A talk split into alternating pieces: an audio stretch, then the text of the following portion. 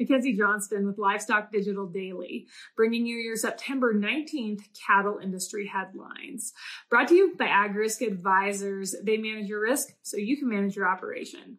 With over 20 years of experience, AgRisk Advisors offers honest and transparent advice for your operation. They offer insurance solutions that help you minimize risk and maximize profitability for your farming and ranching operations. They might not be able to make it rain, but they can sure ease the pain.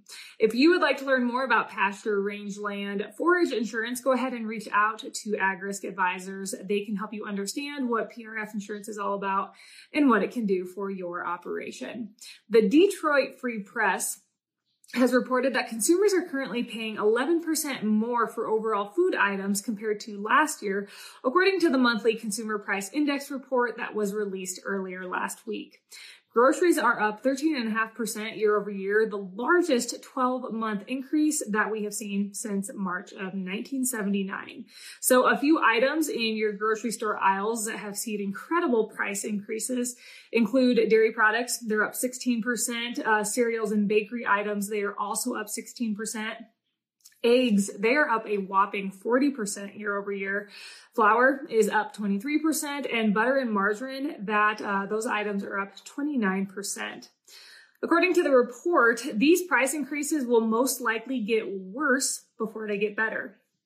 Groceries are expected to increase somewhere between 10 to 11% by the end of this year, and dining out is expected to increase between 6.5 to 7.5% by the end of the year. Meatingplace has reported the U.S. Department of Justice has, mo- has moved to dismiss with prejudice its price fixing case filed in 2021 against Claxton Poultry Farms and uh, Koch Foods. The case is being dropped in an effort to conserve the resources of the court, the parties, and the public. According to the government filing, dropping the case will permit the U.S. to promote the fair administration of criminal justice and allow for the conservation of the court's time and resources. So they're just letting this go.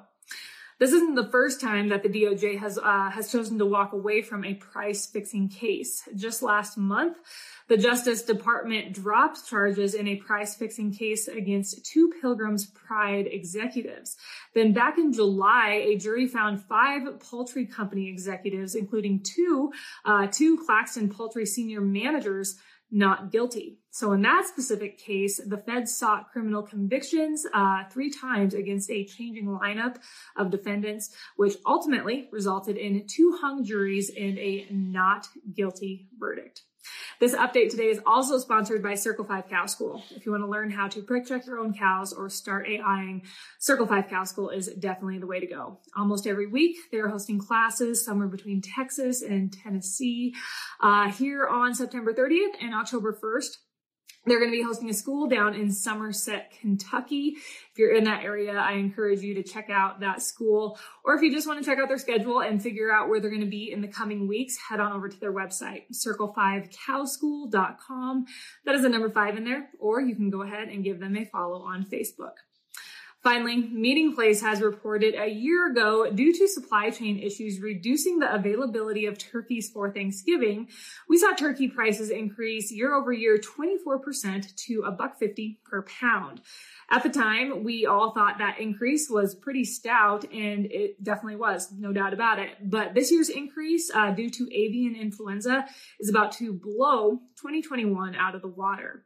As it stands today, the per pound value for hens is just is just shy of two dollars compared to 68 cents a pound back in September of 2021. Retail prices for turkey breast meat uh, are north of six dollars a pound. Just in, just in the first half of this year, according to the USDA, avian influenza killed 5.4 million turkeys. That's equivalent to 2.5% of the turkeys slaughtered for, for consumption in all of 2021. That is all I have for you guys this morning. Pretty short and sweet. I hope you all had a great weekend. We finally caught some rain in central in central Nebraska. It was quite a blessing. Have a great Monday, and I'll catch you later.